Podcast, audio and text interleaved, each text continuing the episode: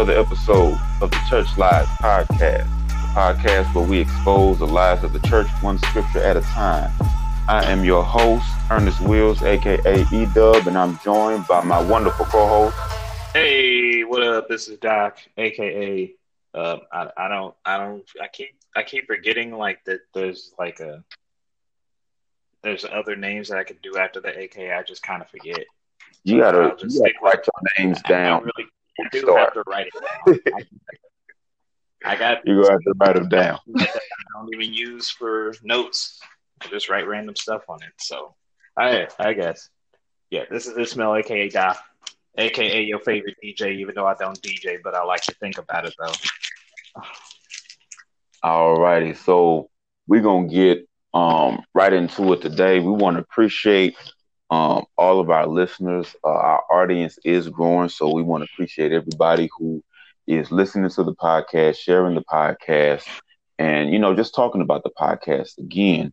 Uh, our purpose is to expose the lies of church doctrine, things that we've been taught in church that have um, basically destroyed us because hey, it, it has to be true. You know, the things that we believe they have to be true. And so we are doing that now and we are dealing with Christmas. We are dealing with the lie of Christmas that Jesus is the reason for the season. No, it's Oh, not. Oh, he he has nothing to do with this season. So uh, this is going to be part two uh, of uh, Christmas and idolatrous holiday, and today we're going to get into more pagan gods, but we're going to focus on uh, one god in particular, and that is Frigga. We're going to talk a little bit about Frigga. Um, so is give us a little bit of background of some of the stuff that we spoke about last week uh, before Uh, we move forward. Just a short recap. yeah. So essentially, last week, what we uh, went over was the wonder, wonderful, wonderful journey of Christmas and how, you know, we love to think that about Jesus being born in a manger with three wise men showing up at random, being like, "Hey, yo, we got some gifts for this random kid." We we were out in the fields and we saw this star, and then this angel came and it was like, "Hey, yo, uh, your boy is about to get uh be born all the way over there," and they were like, "What?" And it was like, "Yeah." And they went over there. They was like, "Oh, snap!" And Joseph was like, "Who the hell are you guys?" And they were like, "Hey, yo, we we just some three men who are also wise. We about we're here to give some gifts to this kid." And it was like, "Who are you guys again?" And he was like, "Yeah, that's pretty much um what we went over." But in all seriousness, um, the um what we went over was the fact that essentially all of that stuff was had nothing to do with Christ. So Mhm. during that time, uh, the festivals they usually celebrated was the Feast of Saturnalia, which was a pagan holiday that has its origins from Babylon. And essentially everything about Christmas, from the wreaths, from the lights to the um, just the overall The tree.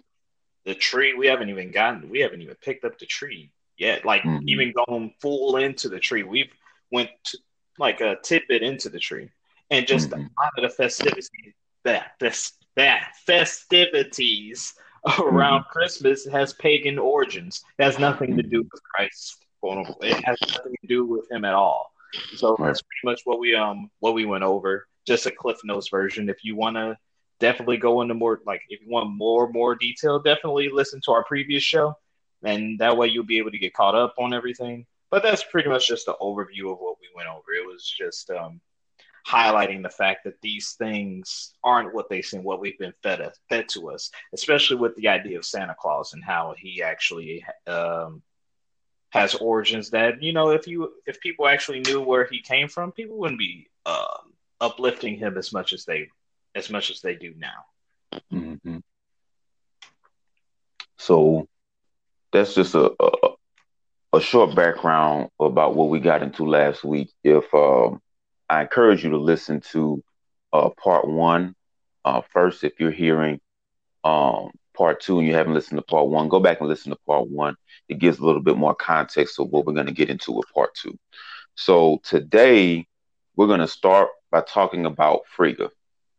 So I'm going to read a little bit of background information about Frigga just so that you know who she is. And we're also going to talk about how some of the things that um, she did it have been incorporated into Christmas over the years. Okay, so I'm gonna um, read a little bit about Frigga, and again, in whatever platform you're listening on, the um, the links to this information is going to be in the description so that you can look this information up for yourself. But just off the top of my head, Frigga was Odin's wife, right? Um, right. She she was the wife of Odin, uh, and she's also the uh, woman whom we named Friday after. So uh, Thursday's named after Thor. Uh, Wednesday's named after Odin. Friday is named after Frigga. You know, a lot of people don't know um, that basic stuff. And so Frigga was one of the top goddesses. Um, she was a Norse goddess. Okay. And so, but let's talk about what she, her um, contributions to Christmas. So let's go. Let's check it out.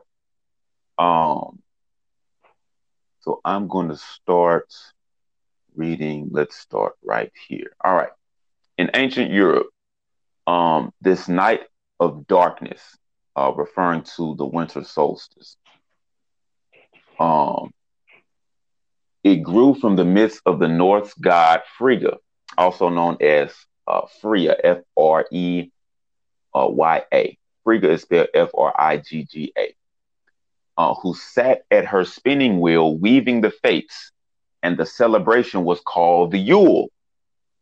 So hmm. we talked about the Yule log and the Yule tide last week. That's why we said go back, listen to part one. We talked about the Yule. And so Frigga is also connected to the Yule, which is connected to Christmas. Okay. And that comes from the Norse word uh, Jule, J U L, meaning wheel. Now, check this out the Christmas wreath a symbol adapted from Frigga's Wheel of Fate, reminds us of the cycle of seasons and the continuity of life. And so, what Frigga did was she used to uh, weave things out of her spinning wheel. And they said that this was her weaving the fates of the people that she knew. That's where the idea of the Christmas wreath comes from. So when you put your Christmas wreath outside of your door, you are actually honoring Frigga, who was a goddess, a Norse goddess, and you are invoking. Because see, we don't we don't talk about how the thing, and this is this is something in church that that that we we just simply don't discuss. How if you do something that is connected to an idol, you are invoking that idol or that spirit. And so by wait. simply hanging a wreath, go ahead. Oh, wait, hold on, just a, well, so you mean to tell me that if I uh, do a festivity that honors another god, that means that I'm essentially obeying another god?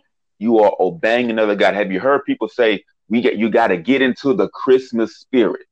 Yeah. They think that it's a spirit about Christmas, but it's really a spirit that is invoking these other gods. And I'm reminded of the Passover because we were commanded to put something on the doorpost, right? Mm-hmm. Yeah. Was commanded to put the blood of the lamb over the doorpost, and that would be a symbol or a sign to pass over so that uh, the Most High would not kill those who were living in that house. But now, what we put on our doorposts are Christmas wreaths, which is a sign for another God. Now, later on, we're going to get into some scriptures that deal with worshiping idols and following two gods. But we're gonna keep going. But that's the first thing you need to understand about Frigga. She is the origin of the wreath. She is the origin of the Christmas wreath. Okay, so let's keep going. And it's important to note that, um, like while while you're looking that up, it's mm-hmm. important to note that um, whenever it comes to these pagan rituals, we can't afford to be as willfully ignorant as we have been throughout the decade or throughout mm-hmm. the centuries. Like mm-hmm.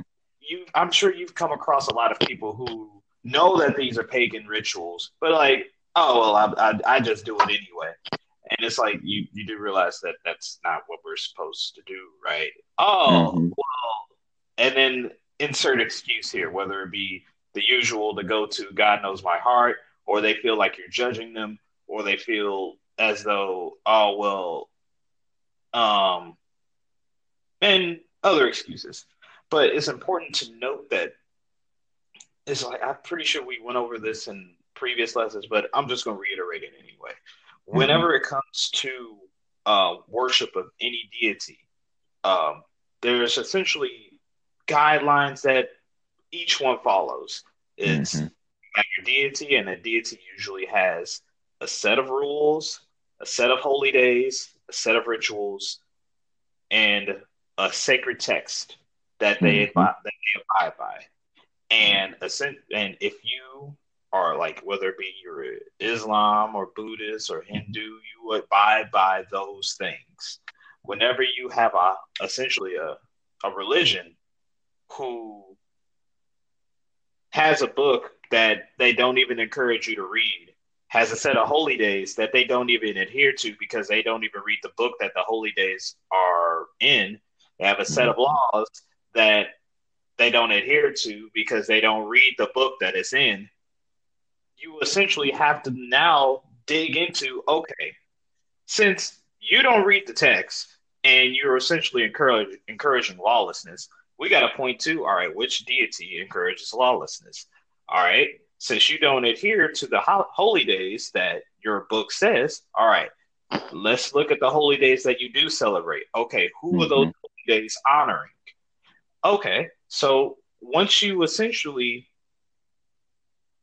get the answers to those questions, then you have a clear indicator of, all right, you don't really worship this deity because if you did, you would actually honor what they're telling you to do. You don't see, like I said before, you don't see Muslims um, reading the Quran and saying, uh, you know what, I'm cool on Ramadan. I'm just gonna um, do this uh, Buddhist holiday. No, right. this like no, this is what we do. Right. You don't see uh, Hindus saying, "Hey, yo, I you know uh, I know I'm supposed to do this, but you know what? I'm what I'm going to do is I'm going to celebrate Kwanzaa." And it's like, right. uh, no, that, that's not what they do. It's like they follow what they believe, and they like they will essentially listen to what you got to say, but they're like, look, I ain't, I ain't on that. Whereas mm-hmm. with Christianity, it's a holy holiday where we have things in our book, but then we'll not will, but they'll essentially say, "Hey, yo, I understand that this is in the book, but that's in that one section that we don't even pay attention to unless it, you know, suits our worldview. Oh, we'll take the man, but we'll leave the uh, we'll leave Passover, but we'll take Psalms but we'll we'll leave some of Psalms. We we we'll take some of Psalms. We'll take the, we don't want the other stuff in Psalms. You know that the not so nice stuff that actually tells us to follow the law. So mm-hmm. whenever whenever you see this type of contradiction, you have to get you have to narrow down the one thing that's been consistent. You see all of these contradictions with the text. Oh well, we listen to one thing but not the other. Oh, we do some things, but not the, this. We'll discredit the things that we don't agree with, but uplift the things that we do. Okay, that's a watch. What's the one thing that you guys do that's actually consistent every year that I don't even have to think about? Oh, holidays. All right.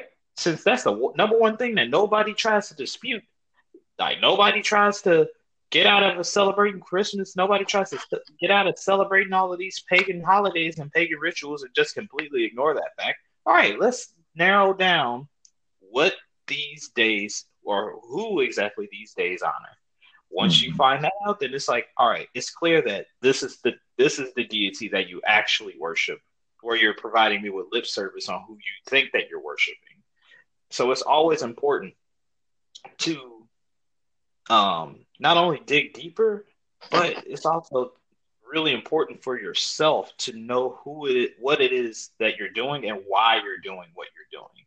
Mm-hmm. The reason why these things, like why the Most High said that, "Ayo, I hold these as a statute forever," is because that's something that we're supposed to be doing on a not only something that we're supposed to be doing on a consistent basis in order to honor Him, but these deities um, are immortal. Essentially, they're eternal. So why would he say, "Hey, yo, I will. I'll only give you guys. You don't. You only have to celebrate these uh, Passover for like 27 years, and then you could go on and do your own thing." No, he's still gonna be around, just like all these mm-hmm. other deities. They're still gonna be around. So why would they give you a finite amount of time for you to celebrate them and honor them? That don't make sense. So whenever you essentially whenever you go into these holy well, holy days, these holidays, this holiday season, you have to dig deeper. There's always a why behind whatever it is that this nation tries to push on you. Mm-hmm. And and the thing is, whenever that day comes where you do pass, or whenever that day comes when judgment is upon us, or whenever that day comes that you're essentially in front of the Most High and you got to answer to that, that's not going to be a valid excuse. Well, you know, I thought it was honoring you, uh, but it wasn't. Didn't you read the? Didn't you read the instructions? Didn't you read the book? Yeah, but I only read half of it. What do you mean you only read half? Oh well, I only read the New Testament. They told me not to read the Old Testament. What sense does that make? Mm-hmm. Like, before we get into like, that's something that I never understood. You sit here and say, "Hey, look, we giving we're giving you the 700 page book, but I only want you to read pages 400 onward, and just to completely ignore one uh, pages one to 399. Just completely ignore that.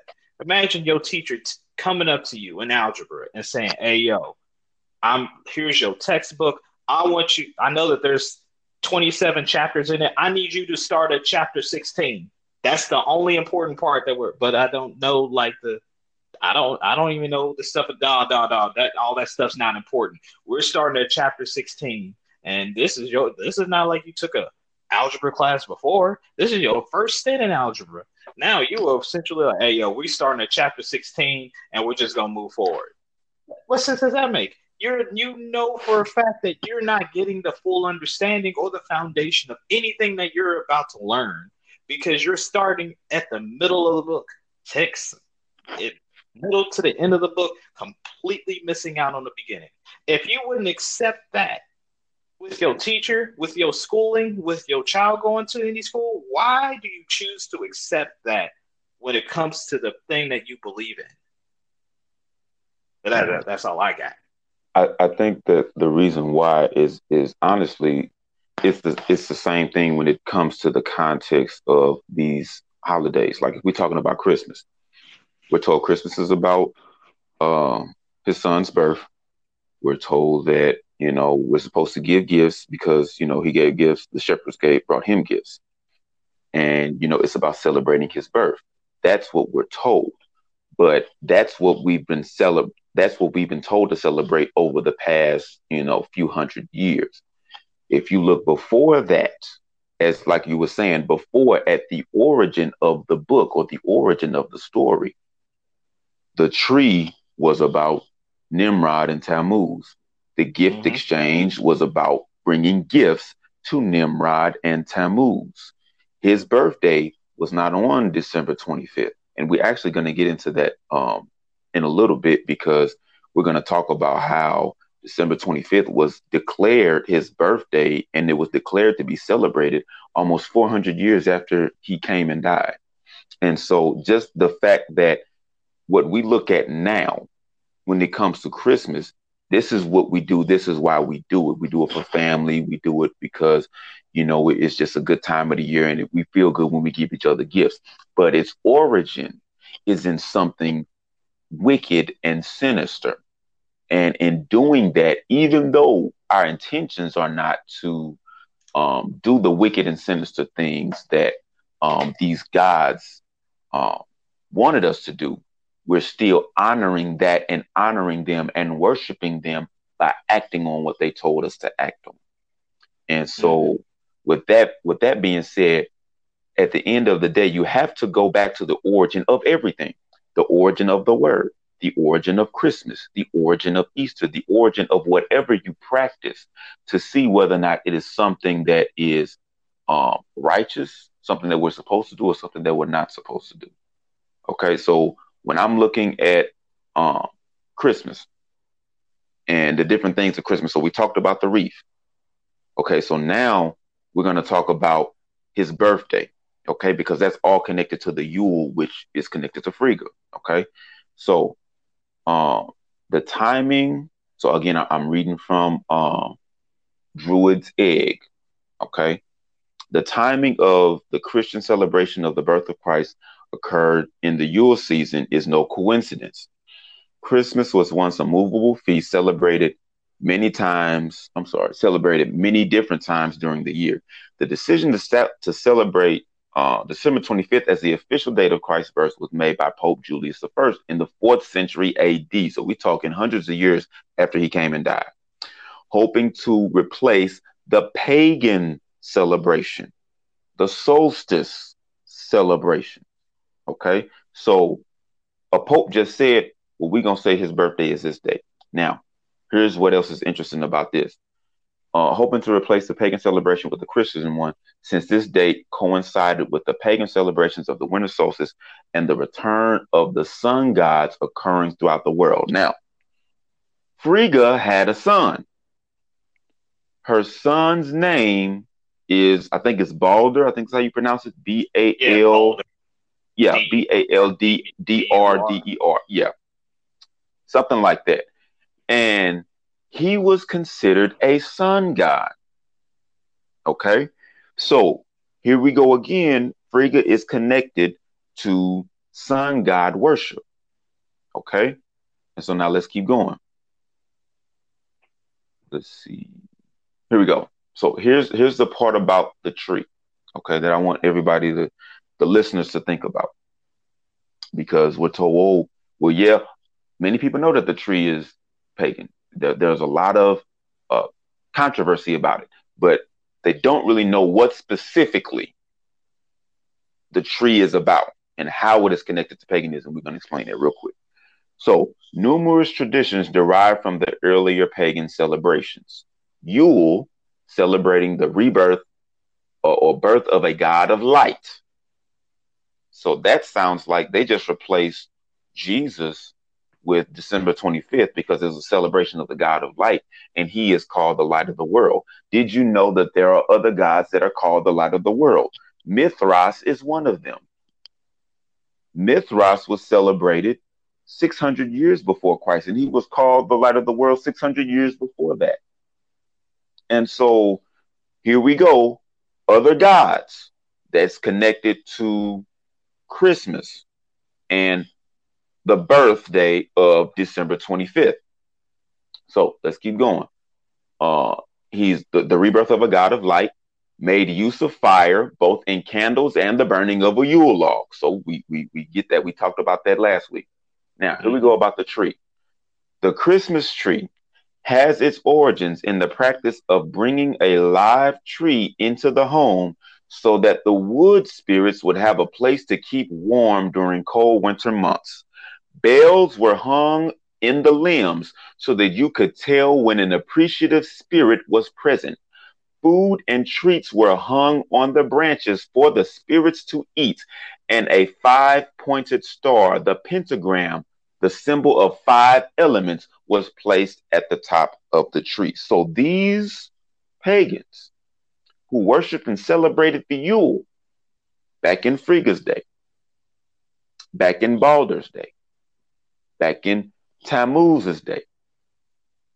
They brought the tree in so that the tree could be warm and the wood spirits. See, that tells me that the people who, or the pagans who did these practices, they knew that there was spirits connected to these practices because they said they invited, they brought the tree in so that the wood spirits would have a place to keep warm during the cold winter. So they're literally inviting these spirits into their house. To me, that mm-hmm. says when I bring a Christmas tree into my house, I'm inviting the same spirits that was connected to this paganism into my house. And I decorate the tree so that if if um the, the bell rings, that means a, that means a spirit is, is pleased. And I put candy canes on the tree, and I put other little treats on the tree so that it can give the spirits something to eat. Do you see how we're entertaining demons without knowing it? Mm. Just by doing the practices of Christmas. It's all about it's all about the most high. It's all about God. It's all about his son. But I'm still inviting wood spirits into my house. I'm still decorating the tree for the wood spirits. I'm still putting food on the tree for the wood spirits. I'm still placing a pentagram. I'm I'm making this extravagant thing for these spirits. And then I have to look at the word and I have to ask myself, Most High, did you ever tell us to cut down a tree, decorate it, bring it into our house, and look at it as though it was something beautiful? Did you ever tell us to do anything like that? for any reason, according to his word, the answer is no. So then I have to ask myself, okay, if that's the case, then why am I doing this? Am I doing this because this is something that I want to do? Or am I doing this because everybody else is doing it? I want to look up a scripture real quick. Because I'm going to show how the Most High is not pleased with the things that we do for Christmas and us making excuses for it. Is you got something to say while I'm trying to find the scripture real quick? Yeah, it's um these are the things these are the things that really, really, really need to be highlighted because I'm sure there's some there's somebody, maybe somebody listening, maybe somebody presented this idea to you, where you were probably just one day celebrating Christmas, and you're like, where did all this stuff come from? Like, I don't remember us talking about a tree in the word. I don't remember us talking about a wreath. They didn't even mention a wreath. Where where did we get mm-hmm. this star from? All right, the light of the world thing and Okay, but it's important for you to ask these questions so you won't be led astray. So you won't continue to just delve into traditions and nostalgia. Because a, lot of times, the reason why you're still doing these things, despite the fact that you're having these questions, is because of nostalgia. It reminds you of a better time when you were probably younger, chilling with your grandparents or your family, and you guys were enjoying those special moments where you got that favorite game console, that favorite toy, or something like that, and everything felt quote unquote right. But now that you're older and you're essentially living your own life, you're probably having these questions of, I mean, why, why, why are we doing this? Why, why the the incessant need on consumerism around this time? Like, this don't feel like it's the spirit of Christmas, quote unquote. This feels like something else, and that's the thing. It's always been something else. You, they, mm-hmm. they told you that it was, and it's not even not even from a malicious side because your family may have just been doing what they grew up with. A lot of this stuff has been hidden, and or just flat out somebody just flat out lied to you. They mm-hmm. knew that it was about something else, and they just opted to not even tell you that it was about something else because it was, something was in it for them. But these are the things that's really important for you to learn for yourself because there's going to, like, these things are just that important. If it wasn't important, then why then why is there such a need to not be for essentially society to not even be upfront with you and let you know that this isn't like that this has nothing to do with Christ? Mm-hmm. Why why the incessant need to just keep doing what just um continuing these traditions knowing dang well this has nothing to do with the Bible. Mm-hmm. So That that that's absolutely true because when you realize that certain things that we do that we honor are not connected to the word, at that point, then you have to start rationalizing in your head, well, why do you do this? Okay. And so then you have to look at what the word says. And so there, there's a specific scripture in Jeremiah. I, I'm trying to find it. I can't find it. It just popped, it popped in my head. But the scripture talks about the vain imaginations of their own heart. And so he said, you you you've done wickedly in serving idols. But not only have you done that, you have done what is in your own heart. I, I can't find this. In, I know it's in Jeremiah, but that scripture popped in my head because that's what we do when it comes to making excuses for why we celebrate Christmas and these other days. When we understand that it's not about the Most High, then we start imagining, well, this is why I do it. And we start rationalizing, well, I do it because of this and I do it because of that. You're, then you're starting to use the vain imaginations of your own heart, which the Most High rebuked in His Word. He said, Don't do that. He said, Don't do what's in your own heart. Do what I told you to do. Didn't He say that the heart is deceitful among all things, above all things? Who else mm-hmm. can judge it? Who else can contain it? Your heart will deceive you. And that's why it's so important to obey his instructions. Because when we follow our heart, our heart has us tripping off of our emotions and how we feel. And, and he, he the most high don't care about what you feel because you are human. You are a flawed human being. He says, as high as the heavens are above the earth, so are his thoughts above our thoughts, and his ways above our ways. He knows that your thoughts are futile. He knows that your ways are futile. That's why he gave you his thoughts and his ways for you to aspire to. But our response is, well, let me make up a vain imagination. He said, your, your way is way down here. Your thoughts are way down here. I'm way up here. I'm trying to bring you up to a higher level so that you can understand. I mean, think about it. I'm the creator of heaven and earth. So if anything goes down here in this realm, it has to go down by my authority. And so, why would you stoop to your own vain imaginations instead of following the instructions that he gave? Because at the end of the day, it's not about what we think and what we feel, it's about what he said. And he told us, the Negro man and woman, the true Israelite who's been scattered to the four corners of the earth.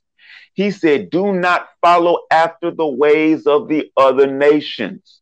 They are futile. They will be a snare to you. They will entrap you. And I, I contest that Christmas has been a snare to us. Here's the reason why it has us putting our faith in practices and ways and ideas so that we can feel better about ourselves rather than doing what we're supposed to do, which is keeping his commandments, which will bring us the salvation that we have so longed for. Keeping the ways of the Gentiles have indeed become a snare to us because they've caused us to turn away from the commandments of the Most High. When we celebrate Christmas, we don't have to say celebrate Passover. Or we celebrate Thanksgiving, we don't have to do Feast of Unleavened Bread. Or we keep Easter, we don't have to do um, Pentecost and other things of that nature and, and, and it's like you're you're saying that well because you do these things you don't have to do this. When even though you celebrate christmas thanksgiving easter all these other holidays you're still in bondage. You're still under the authority of another people. And you're following the ways of that people. When i gave you ways that are higher than those people and you reject me for them then yes it's gonna it's a snare to you because you have put yourself in bondage. Mentally. Willingly. Mentally willingly just accepting bondage because you are comfortable in what you've always done even though it has not brought you any type of peace any type of liberation any type of truth. And then when you find out that it's connected to pagan gods you rationalize well i do it because of this i do it because of that I don't do it because of the paganism. I don't do it because of it's connected to idol worship. Well, or that tied in true thing. Well, I, I don't know what they do, but in this household, I yep. do this because it, it yep. ain't about you. Yep. it, it, it ain't about you.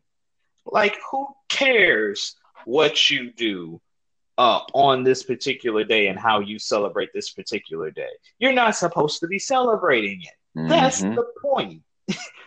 That's the bottom line. You, you can't sit up here and say, "Hey, yo, look, uh, I know what I know what this looks like with uh, trying to explain to your wife why this other woman's in your bed. Look, I know what this looks like, but I know that you may see this as cheating. But you know what I was thinking was, you know, I was just doing a test drive because I was mm-hmm. prepping for when you got. Come on, bro. Mm-hmm.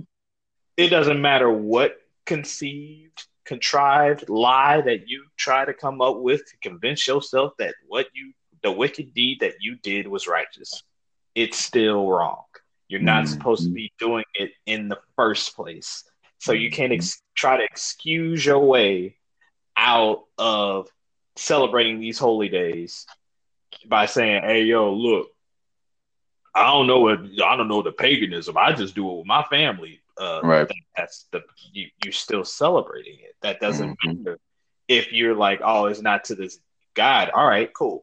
Let all right. You know what? We'll take we'll take this. It's not you don't do it because you don't you don't even know who Nimrod is. Okay, so you don't even know who Nimrod is, but this wreath has something to do with it. This tree has something to do with it. This star has something to do with it. These gifts have something to do with it. The lights have something to do with it oh, okay, some of these carols have something to do with it. These songs have something to do with it. You go to church on this day, that has something to do with it. But you don't like you don't pay attention to Nimrod and all that stuff. You just do all of the things that honor him. But you, but it's not about him though. It's about this other person. Even though you do all of the things that honors him, but not the person that you claim that is supposed to honor. Right. Okay. See, see how foolish that sounds. Mm-hmm. But yet we allow ourselves to get duped into this type of illogical thinking year after year after year, knowing dang well that this is not something that we should be doing, or even at the least, there's something wrong. There's something not right about this. Where you see, you see that there's something there's like, no, that this there's something in your spirit there's just like i don't know why i'm doing this. This doesn't seem like this has anything to do with what it is that they're saying that i'm doing but you're continuing to do it anyway. And it's i understand. We we both understand. It's hard to mm-hmm. essentially away or at least start to question something as foundational as your faith because mm-hmm. you don't have it's not even a matter of oh you know i'm afraid of what i might find it's not so much that you're afraid of the things that you do find. What is that going to say about the people that taught you that? Mm-hmm. Who led you astray? Because that's going to speak on them as well. Because you're going to start questioning, why did they lie to me? Did mm-hmm. they know?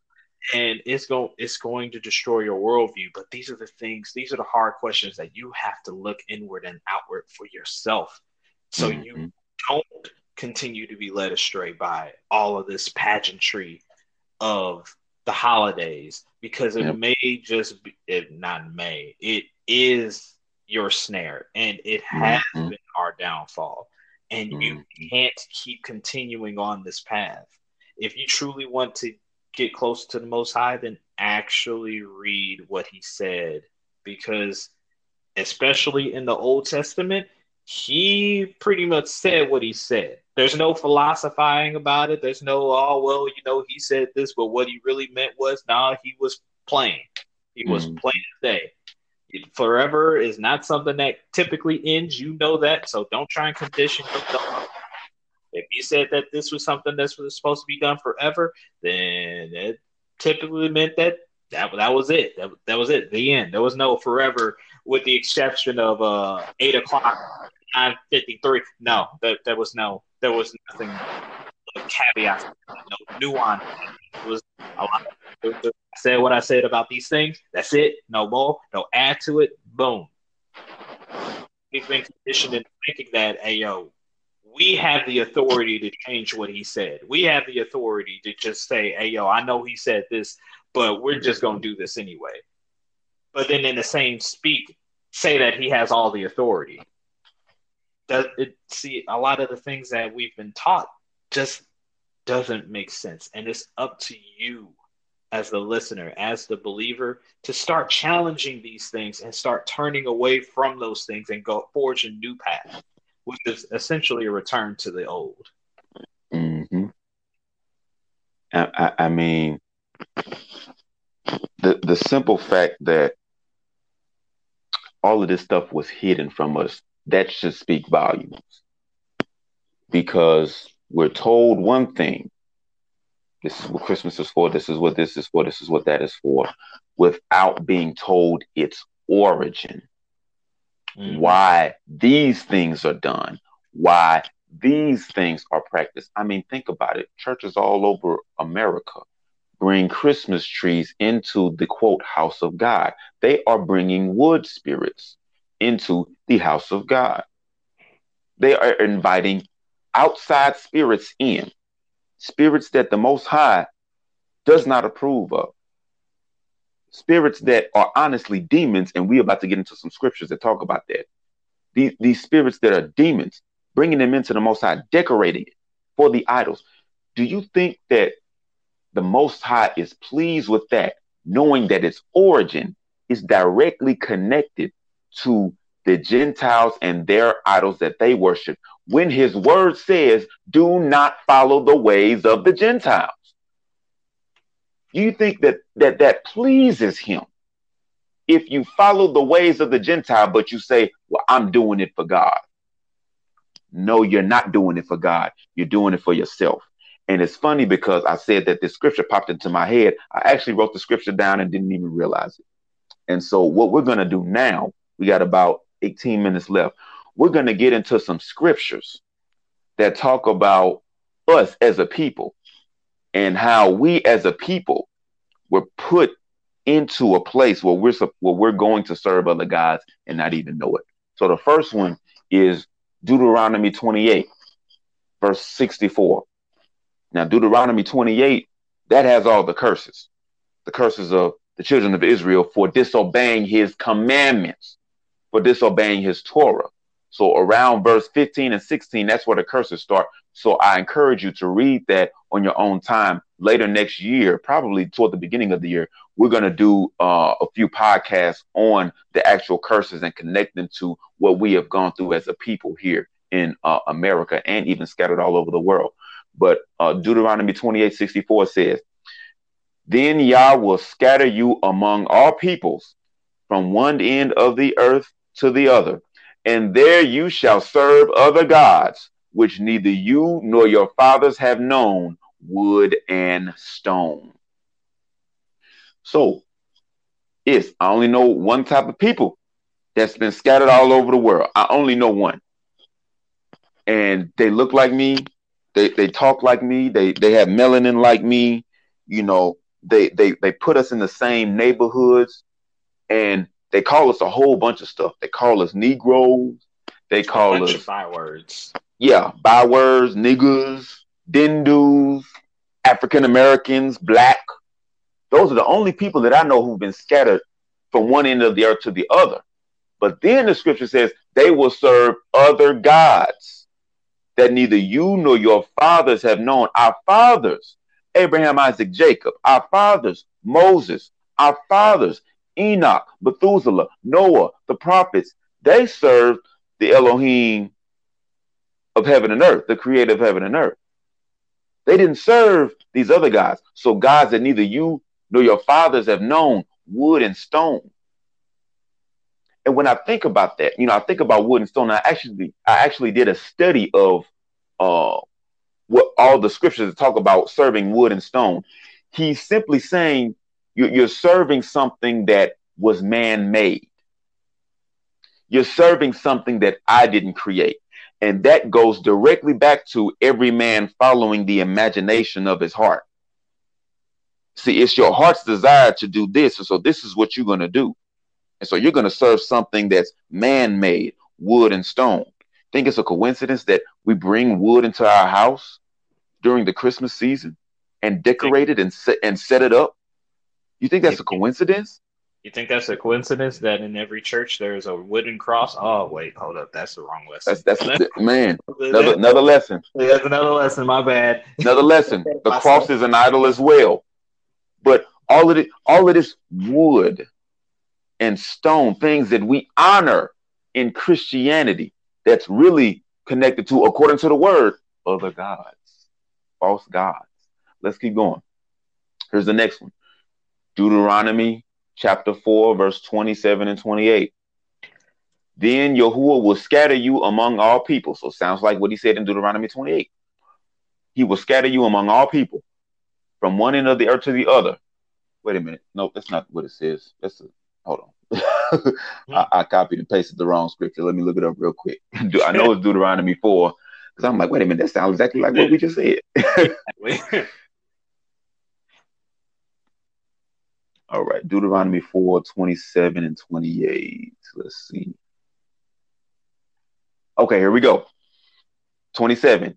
And Yahuwah will scatter you among the peoples, and you will be left few in number among the nations where Yahuwah will drive you. That's that's definitely true here in America. We we, we they always talk about y'all only 13, 14% of the population. So verse 28. There you will serve other gods, the work of men's hands, wood and stone, which neither see, nor hear, nor eat, nor smell. But listen, check verse 29. But if from there you will seek Yahuwah, your Elohim, and you will find him if you seek him with all your heart and with all your soul. So he's saying you're serving these other gods, but at a certain point, you're supposed to turn from serving those other gods and seek him, meaning do his instructions. Because when you keep Christmas and Easter and these other other sacred days and Sunday worship and things of that nature, when you keep those things, you're not seeking after them in your in your mind. You're not saying I'm doing this because I'm seeking other gods. That's simply the thing that you do. That's you're following the instructions of those gods, which means you seek them.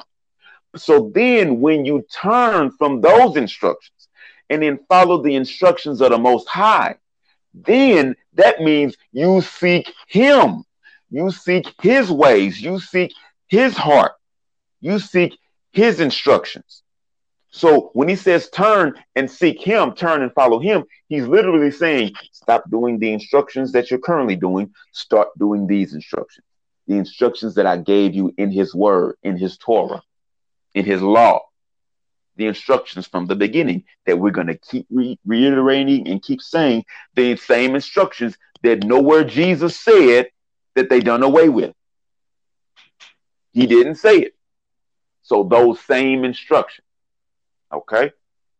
So let's go to the next one. Now, this is the one I was looking for that I forgot that I wrote down. This is Jeremiah chapter 16.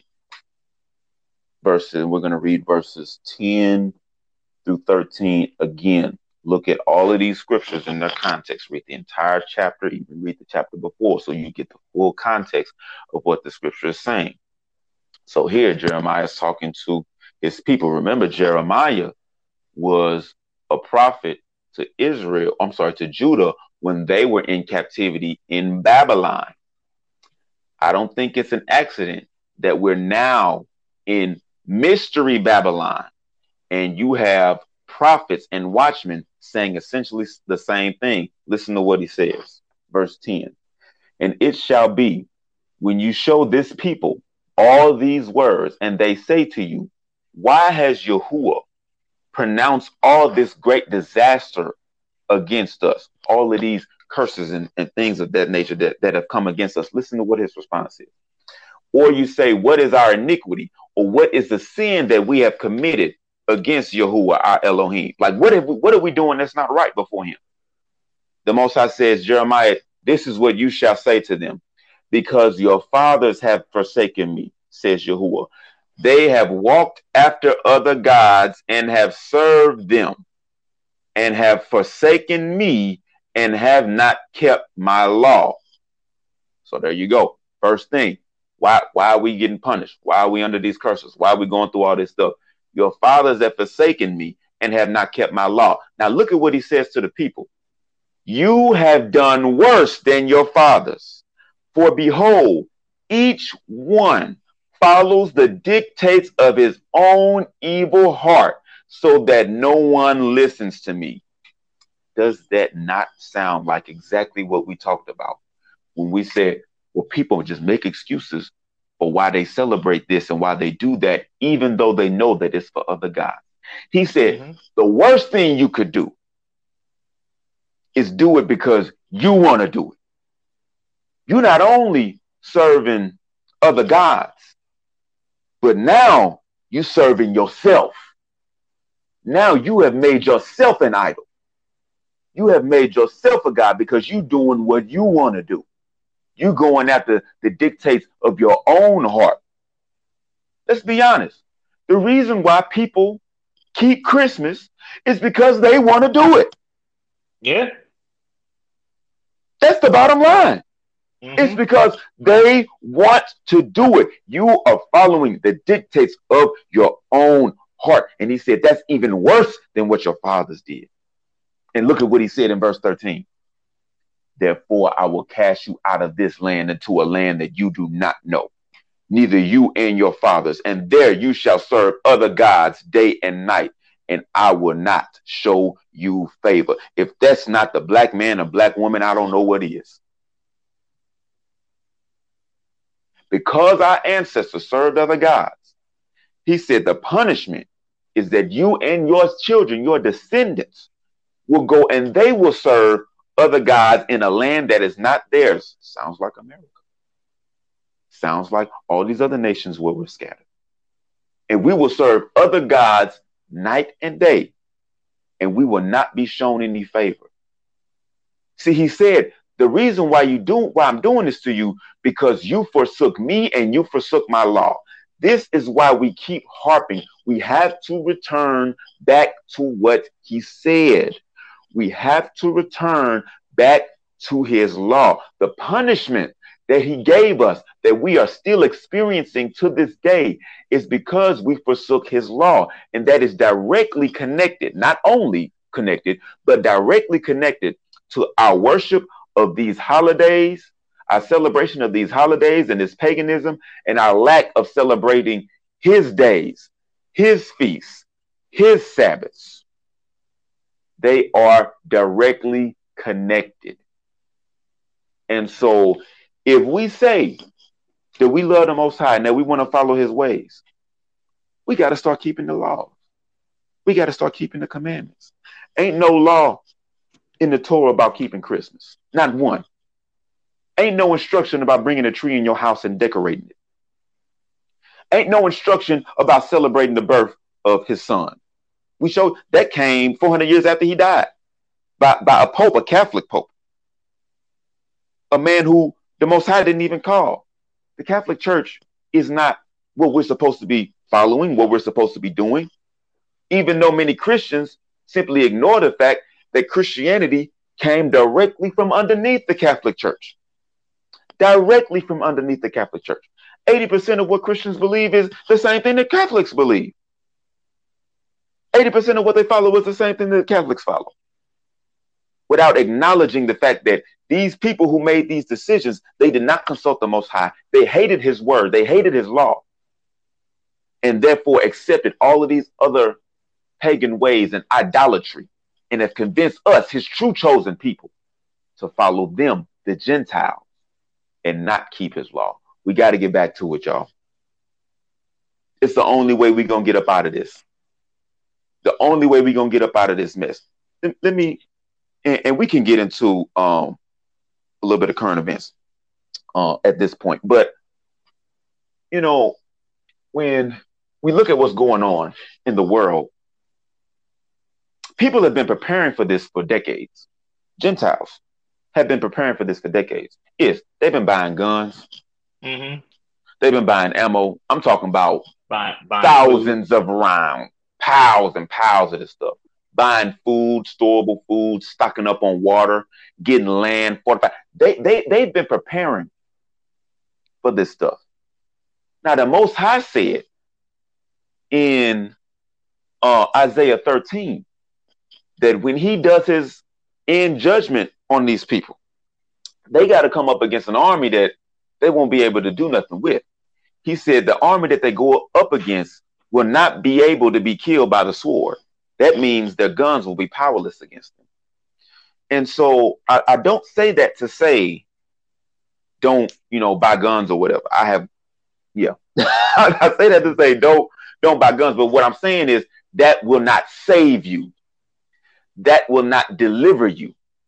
All the food that they that they storing up, it will not save them. It will not rescue them. The only thing that will deliver people from the judgment that has already begun is keeping the commandments of the Most High.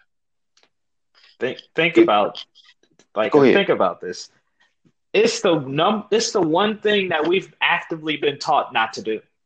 Mm-hmm. yeah, whenever we like because a lot of the things wouldn't really go down if we actually follow the commandments. If we actually mm-hmm. adhere to the to the word, like the turn the other cheek stuff, that was something that was philosophized because if you actually put it yep. in context, that's not what it meant. We've yep. we've been taught to be passive when there have been countless. There's so many examples in the word about people standing up for themselves and rising. Mm-hmm. Is mm-hmm. we would even accept that notion. We call the Most High a mighty man of war, but we're afraid to go to war. Mm-hmm. we call David he he was a fighter as well, but we're afraid to fight. We think that our fight is just supposed to be consistently protesting or not really doing anything, waiting on the Most High to do something when He gave us power to do it ourselves, mm-hmm. and just call on Him for essentially reinforcements, like divine reinforcements. Like we like whenever we are told, whenever we were like, oh yeah, we should really just consider like doing some of the stuff in the word, we are actively taught, hey yo, nah, we we're not supposed to do that stuff. We're supposed mm-hmm. to do the mm-hmm. other nice stuff, and it's been wrong. It, all mm-hmm. of it's been wrong. We should like we like we really should take a deeper look into, and not even that deep, just following the commandments. Just just yeah. follow what he says. Just following mm-hmm. exactly what he says. It's like like one of the things that he said it's not grievous either. He says that in a uh, mm-hmm. first like, time, yep. He like they're not grievous. We we keep hyping it up like, oh man, you know we gotta uh, follow all these laws, all these rules, bruh. It's not that deep. It's, it's like not. a lot of the stuff that you're probably already doing. You're probably already mm-hmm. doing the stuff that it states. The thing is, you've been conditioned into thinking that it's grievous when it's not. Mm-hmm. Like you've been conditioned into thinking, hey yo, this uh the Sabbath is on the Sunday. You've been conditioned in, into thinking that the Ten Commandments, hey yo, we're supposed to do that, but we're not supposed to keep the feast. We're not supposed to, even though it's ironic because in the same book it talks about, hey yo, this is how you keep the Sabbath. Hey yo, this is what you're supposed to do on the Sabbath, but we don't keep the Sabbath. Even though in the same book that you get the Ten Commandments where it says, hey yo, you're supposed to keep the Sabbath, and they explain how to keep the Sabbath, you are actively taught that, hey, yo, that ain't even the Sabbath. This other day's the Sabbath. Where they do that at? Like, mm-hmm. you, like you are essentially being purposefully misled, and it's time. It's it's that time for you to just say, no, nah, enough. I'm going to look into this word myself and actually do what it is, what it says that it, that I'm supposed to be doing. Because a lot mm-hmm. of the mm-hmm. times, the the notions that people have about the book is taken completely out of context. A lot of the thing where they say, "Oh well, the the book, the Bible condones this, this, and this," bruh. If you actually looked at it in context, you will realize that that that's not what that says. It mm-hmm. means this. I'll I'll um even highlight one thing that I hear every every single time. Oh well, the Bible condones rape. No, it doesn't. No, it doesn't. It, it, it whenever they quote whenever they give you the scripture they only give you the verse and they don't not only they don't even give you the context. It's important to get the context. And and this is going to be further on down the line. It's important to even read things like read the things that were taken out of the word and was mm-hmm. just saying, well, we don't even count this like the apocrypha or the epigrapha because some of the stuff that um, was taken out, like um, that some of the stuff that's taken out, it it will add additional context to it. So it's important for you to know for yourself and not take like heck, don't even take our word for it. Just read the word yourself. Just mm-hmm. all we're trying to encourage you to do. And if you don't take away anything else from this lesson, just read the word yourself. No, oh well, let me ask my pet. No, no, no. Oh well, uh, I'm gonna start philosophy. No, no, no philosophy, no overthinking. Just read the word for yourself. All of those. Go back to those uh, popular passages that you typically go to and read the full book in context. Mm-hmm. I'll go to actually open up the Old Testament and actually start reading. Go mm-hmm. to the what the feasts are. Go to where the uh, Sabbath is. Go to these things that you've had questions for for the longest time, but you were afraid to know the answer to. And you'll mm-hmm. to realize that a lot of the things have just been hidden. And I pray that the Most High will just uh, take the veil off of your eyes so you can actually see what it is that's being presented to you. Because it, it's it's time to stop this. It's time to yeah. it's time to stop this. This has been going on for far too long, and it's about time that we knew for ourselves what's really going on. This isn't mm-hmm. about no. This isn't no uh, tinfoil kufis. We're like, hey, yo, you know, uh, uh, we're brother Shabazz, Malik Shabazz Allah here talking about how uh, baloney is the devil's work and that if you read the Bible, that means that you condone. But no, we're not doing any of that stuff. We don't have time to do that, and mm-hmm. using aluminum foil for that would be a waste of time. Mm-hmm. I could be wrapping food up with that. So it's just important. It's just we just can't stress this enough that it is time for the deception to stop. And yep. the first step is for you to stop choosing deception. Mm-hmm cho- choosing to be ignorant about what the Most High said.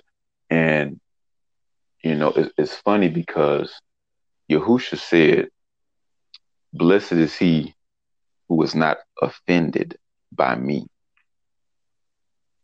Meaning, blessed is he who can listen to what my word says and it not hurt him or make him upset and angry. When I when I think about that, you you, you have to understand that if his word is offensive to you, it is because you are doing something that is offensive to him. And that's where you have to be careful because when I look in Matthew 13, when he talks about the parable of the wheat and the tares, he said in verse 39 the enemy who sowed the tares is the devil, and the harvest is the end of the age, and the reapers are the angels. Therefore, as the tares are gathered and burned in the fire, so will it be at the end of this age. The Son of Man will send out his angels and will gather out of his kingdom all things that offend.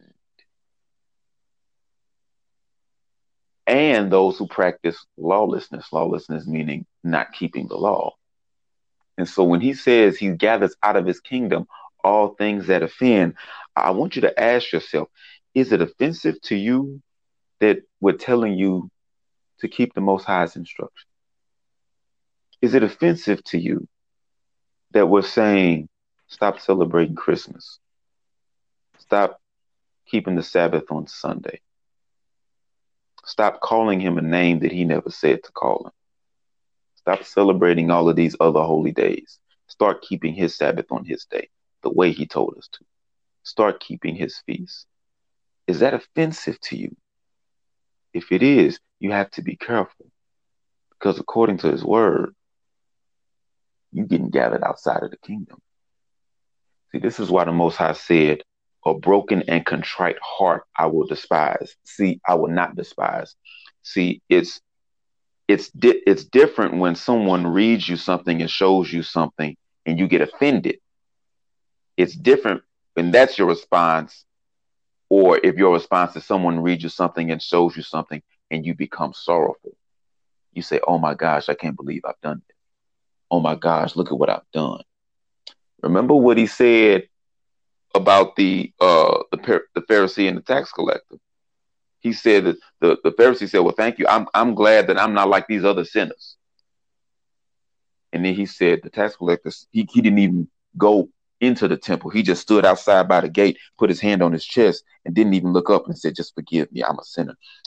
That one was the one who's had a heart that was not offended, but it was a heart of sorrow, a heart of repentance. He said, This is the one that will find mercy when the time comes for him to enter the kingdom. So if these words offend you and they upset you, you need to check the condition of your heart. Because all we're telling you is what the Most High said. We're not telling you our opinion. We're not telling you what we think about this or what we think about that. We're telling you what the word said. We're showing you where this idolatry came from. The Christmas idolatry. That's what we're showing you. If that offends you, you need to check the condition of your heart and make sure that your heart is right so that the Most High can change it. Because He told you, if you don't keep His commandments, you're not getting in. All right, so that's we're gonna close it there. Um, we got one more. We got one more podcast about Christmas. We're to talk about um, some more pagan gods. I'm going to talk a little bit about Mithras, you know. But uh, at the end of the day, is these lies got to stop, man. Ew. The lies got to stop. The, they have the more to. we the more we dig in, the more I just I'm just exhausted. Not exhausted mm-hmm. at talking about it because I love talking about it, but it's just exhausting because it's like, bro, we've been dealing with this for so long, and mm-hmm. I know, I know, I know for a fact that people that a lot of people have these type of questions, but it's either they just don't want them answered, or when they even step on the path of trying to get them answered, they immediately veer off because they they have this no they have the uh, thing that I stated earlier. They're afraid of what they might find. Yep. Because they and if you if you're having that feeling of being afraid of what you might find, then that means you know that you're not supposed to be doing this. Mm-hmm. You know that you're not supposed to be doing this. If you're if why why do you need to be afraid of the truth? The mm-hmm. truth you don't need to be fear, fearful of the truth. The truth is supposed to set you free. Yeah, but you're afraid of freedom. Mm because you, you're afraid of what that will cost you. Mm-hmm. It may cost you a relationship. It may cost you a friendship. It may cost you reputation. It may cost you rapport. It may cost you uh, a position. It may yep. cost you a lot of things. But then um, Mashiach say something about um, oh, whenever, yeah. whenever you sure um, go down this path and what it will cost you. Mm-hmm. That he he did not come to be, bring peace but a sword. Mm-hmm. That's what it's supposed to do. Mm-hmm. It's like being on this path isn't supposed to be because Mm-hmm. once you're on this path and you actually start seeing what it is that is required of you in a land that is geared towards doing the exact opposite, that's when you really Mm-hmm. start seeing like, oh, this is this is what he meant by, Mhm. by this. this. We're not even saying that this, like this is going to be easy for you. It's not. It's And not. He didn't say it was. yeah, Mhm. He, was wa- he was giving you warning signs. I'm sure that you was in church like, oh man, we're supposed to be persecuted by the da da da, and then you probably walked through life wondering when the persecution would start. As they were pointing off, hey yo, this missionary in uh Chebekistan, this country with like 57 people in a village. Oh man, he got hemmed up there. That's the persecution. Really? Come on, bro. come, come on. But it's but when you actually start getting the answers that you seek and you actually start going on the path that he says, you'll then it will become revealed to you like, yo, this is what he was talking about. But mm-hmm. like we said before, don't take our word for it. Look, we, we just some we just some black people with a podcast that's just mm-hmm. talking about the word. What's important for you to do, if you don't like we said before, if you don't take anything else, just read the word for yourself and just seek the most high and understand. And if he chooses to un- uncover your eyes, I pray that he does. If he does, hallelujah. And that you just repent for uh, pretty much the deception that you were in and then just continue down this path. Mm-hmm. we're not saying that it's going to be easy, but in his word, he definitely said it's going to be worth it. So, mm-hmm. so that's that, that's all I that's all I got for for that. That's all I got to say about that. Just don't don't be fearful of getting the truth. Be fearful of you not getting the truth, and then judgment comes. Mm-hmm. That ain't no excuse. Well, I was afraid of what I might find. Well, you're gonna find this lake of fire. That's what. yeah. yeah. you're gonna be outside of the gate. That's, you're gonna be in the weeping and gnashing of teeth. That's what you're gonna find. You don't want to be like that, all because you were afraid of making the hard decision now. Because you may be setting yourself up for a harder, a harder decision later, hmm. or the decision just might be made for you. He, he, he really did put it in our hands you know, we, we keep saying the scripture choose ye this day whom you will serve. Will it be the Elohim or the God of your fathers? Or will you serve these other gods? Remember, the scripture said that in the last days we will serve gods that neither us nor our fathers knew. That means that the things that we're doing right now is not what we're supposed to do. You know, I, I'm I'm sitting here, and I'm gonna close with this.